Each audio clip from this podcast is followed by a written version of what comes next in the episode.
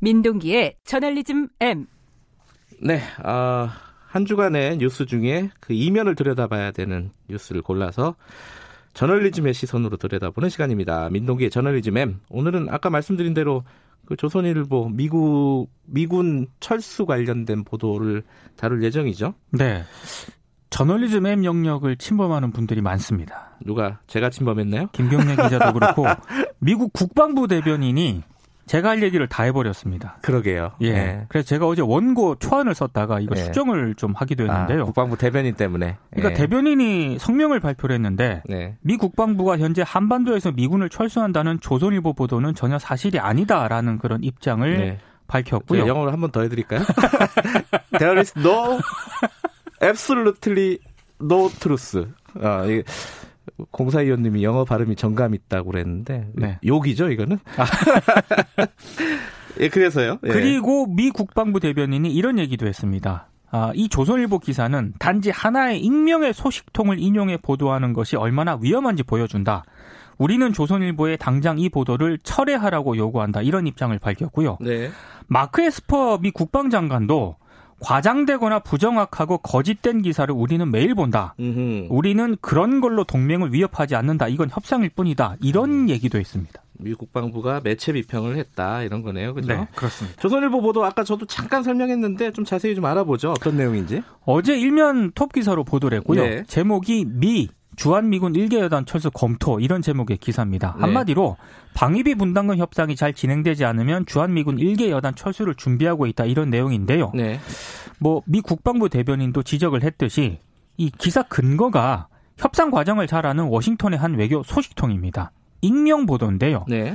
근데 이 내용 자체는 굉장히 엄청난 내용이거든요. 그렇죠. 그렇습니다. 예. 근데 이거를 익명으로 어, 보도를 했다는 것 자체가 일단 문제가 있습니다. 물론 이제 아, 굉장히 민감한 내용들은 이제 실명으로 얘기를 하기가 어려운 부분이 있습니다. 그, 그렇습니다. 그런 부분들은 감안해서 볼 수는 있죠. 근데 이제 그 익명이라 그래도 확인 과정이 철저했는가 이게 기사에 보여야 되는데 그게 별로 없다는 거죠. 그러니까 미 국방부라든가 네. 백악관 당국자 멘트나 공식 입장을 통해서 확인이 돼야 이건 쓸 수 있는 내용인데요. 네.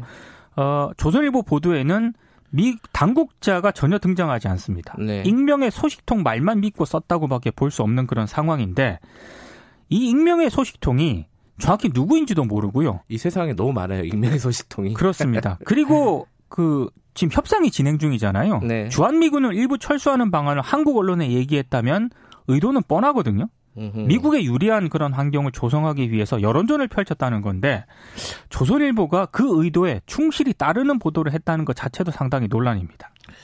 그 의도를 조금 더 자세히 분석을 해보죠. 일단 주한미군 철수는 지금 현실적으로 뭐 안 되는 거 아니에요? 불가능하잖아요. 여러 가지 뭐 법이나 제도나 이런 거 다 따져봐도. 트럼프 대통령 혼자서 결정할 수 없는 문제고요. 네. 행정부 차원에서 결정을 하더라도 현실화되기까지는 굉장히 어렵습니다. 네. 특히 미국 같은 경우에는 외교 전략이라든가 정책에 있어서 의회 권한이 굉장히 크거든요. 네. 미 의회 같은 경우에는 2019년도에 국방수권법 등을 통해서 현재 2만 8천 2만 8,500명인 주한 미군을 2만 2천 명 이하로 줄이는 것을 금지를 하고 있습니다. 네. 근데 2020년 내년에는요. 2만 8,500명 이하로 줄이는 거를 금지하는 법을 또 통과시킬 계획이라고 하거든요. 네. 그러니까 미 의회 동의 없이 주한 미군 철수가 아예 불가능한 그런 상황인데 네. 언론이 이런 부분을 제대로 이제 짚어줘야 하는 게 좀 언론의 역할이라고 보는데 네. 조선일보 같은 경우에는 어제 사설에서 주한미군이 없어진다면 한국은 핵무장하는 수밖에 없다. 오히려 위기를 조장을 했습니다. 음, 이건 더 음. 문제인 것 같습니다. 그러니까 결국은 어 미국의 입장을 대변하는 기사를 썼는데 말하자면 해석을 하자면요. 그런데 미국이 또 부인을 하는 이런 상황이 돼버린 거네요. 그러니까 그죠? 통상 예. 이 국가 간 현황이 발생을 하지 않습니까? 예. 그러면 이제 언론은 자국 입장에서 유리한 보도를 하다가 뭐 실수하거나 과장을 하는 경우가 종종 발생을 하거든요. 많이 있죠. 근데 예. 이번 조선일보 거는요. 예. 한국 언론이 미국 입장을 충실히 보도를 했는데 네. 미국 정부로부터 오보라고 지적당한 케이스입니다. 음. 굉장히 민망한 그런 사례인데 네. 근데 조선일보가 오늘 미 국방부가 이렇게 공식 부인을 했을 정도면은 사과를 하거나 정정을 할 줄 알았는데요.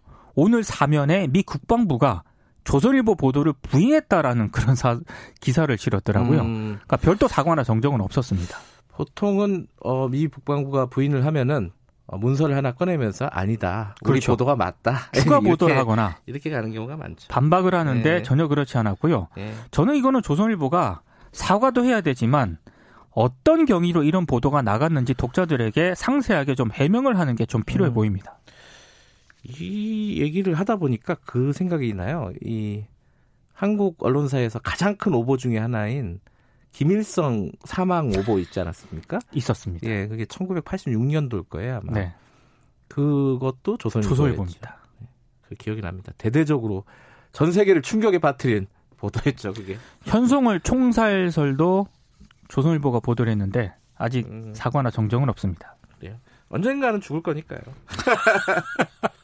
자, 여기까지 듣죠. 저널리즘 M 고발뉴스 민동기 기자였습니다. 고맙습니다. 고맙습니다. 김경래 최강 시사 듣고 계신 지금 시각은 7시 40분, 41분 향해 가고 있습니다.